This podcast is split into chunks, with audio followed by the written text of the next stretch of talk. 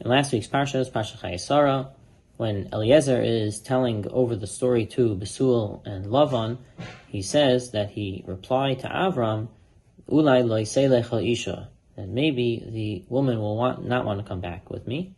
And Rashi brings the Medrash, that the Medrash darshans that Ulai is spelled Chasar Vav, missing the Vav, and they darshan Eli, meaning that Eliezer wanted Yitzchak to marry Eliezer's own daughter. So the Gra is a little bothered and wants to explain how Chachamim knew to darshan that Chasar Vav of Ulai to Eli in that way. So the Gra explains that the Torah uses two lashonos when it's talking about a suffix, a doubt of whether something will happen. It uses a lashon of pen, and it uses a lashon of ulai. And the difference between the two is pen means that we don't want the thing being discussed to happen, and ulai means we do want that thing to happen. So here, the Chazal saw that Eliezer is using a lashon of ulai leiselech, which means that he was hoping that the woman would not want to return, which led them to understand that the reason for that is because Eliezer had his own daughter, and the darshan that ulai is chasar vav, meaning Eli to me. My father, Zechariah Levracha, wanted to apply that yisai to this week's parsha.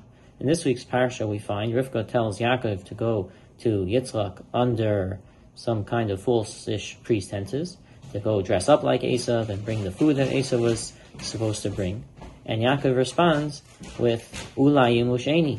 Maybe my father's going to feel me, and he's going to discover this, and he's going to curse me. So my father said that according to the side of the Gra, really, Yaakov should have said, Pen Musheni. Right? We would think he would not want to be found out. He would not want Yitzchak to feel him. But instead, he uses the Lashon of Ulai. Ulai meaning maybe, and I do want this to happen.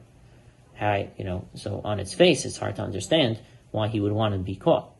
So my father explained that we know Titain Emes Yaakov, that uh, Yaakov is stands for the midas of Emes, and he is an Ish Emes, and even though he was going along with the plan, Rivka Imeno told him to do this with Ruach HaKodesh, still, some part of him deep down was was hard for him to be civil going under these pretenses, and really deep down, he and a part of him wanted to be discovered so that he could do it out in the open and be open with Yitzchak, because the Emes dictates that you have to be Emes. And that's why it says Lashon of Ulai, that maybe it will happen and maybe he wanted it to happen.